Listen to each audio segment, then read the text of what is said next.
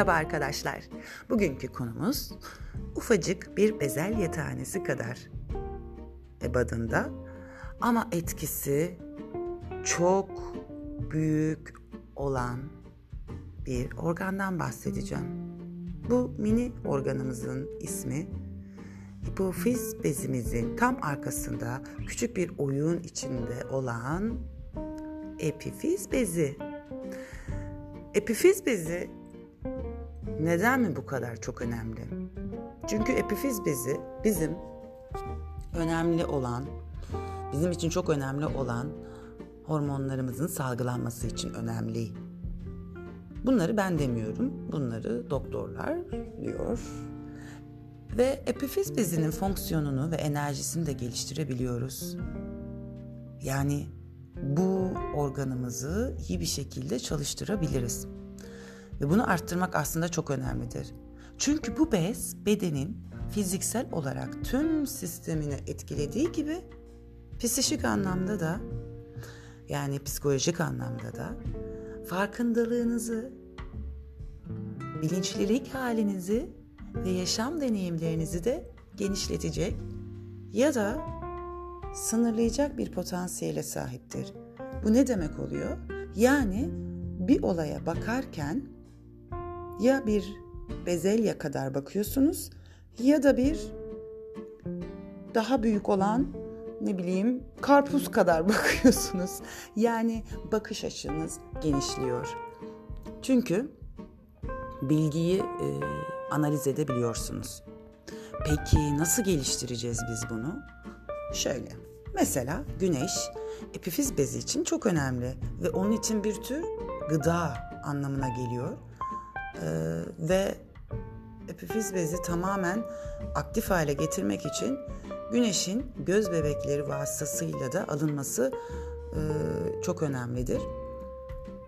Bunun dışında denizde yetişmiş ve güneşte kurutulmuş sebzeler de çok yüksek oranda D vitamini, B vitamini ailesinde olduğu için iyot içeriyorlar. Ee, ve bunlar da ne tesadüf ki Türk mutfağında hiç olmayan yiyecekler.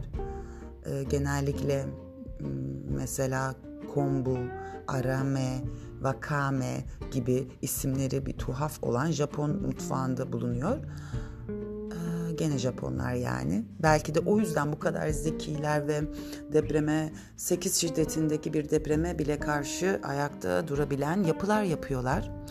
Peki bakalım biz nasıl bu kafalara geleceğiz? Şöyle devam ediyorum. Kalın yapraklı mesela kara lahanalar, şalgam yaprakları, hardal otu, Çin lahanası da olabilir. Bu da güzelmiş epifiz bezi için. Ve bunun dışında yüksek oranda civa içeren balık, karbon, sudaki florür, diş macunları e, bizi maalesef epifiz bezimizi olumsuz yönde etkiliyor. Neden mi? Çünkü bunların sindirirken DNA'sını da sindirmiş oluyoruz. Ve dolayısıyla o hayvanın olumlu olumsuz deneyimlerini de alıyoruz. DNA'sıyla beraber. Bu da epifiz bezinin e, doğru olarak çalışmamasına sebebiyet veriyor.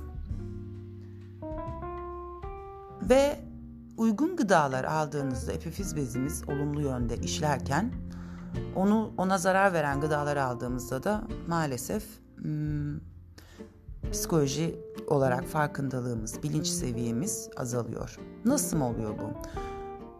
Çünkü epifiz bezinin de güneş kadar e, serotonin hormonuna da ihtiyacı vardır. E, serotonin de beyin uykudayken üretilen bir hormondur. Dolayısıyla karanlık bir odada uyumanın da epifiz bezi için çok besleyici olacağı söylenir.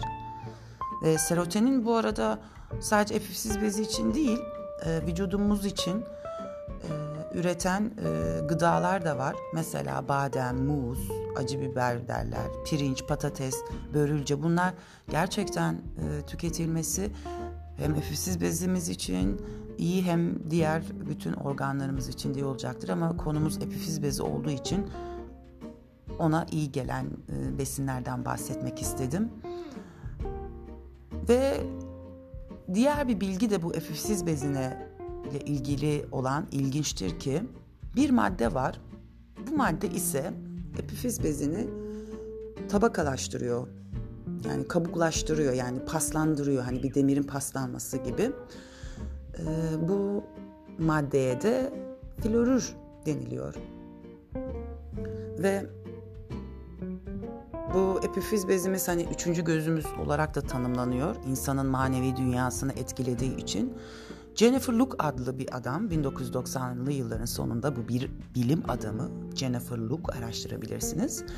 Ee, bu sodyum floridin hani florürün epifiz bezi üzerindeki etkileri konusunda ilk çalışmaları yapmış ve e, beynin orta yerinde olan bu bezin bir e, florid e, için hedef olduğunu belirtmiş.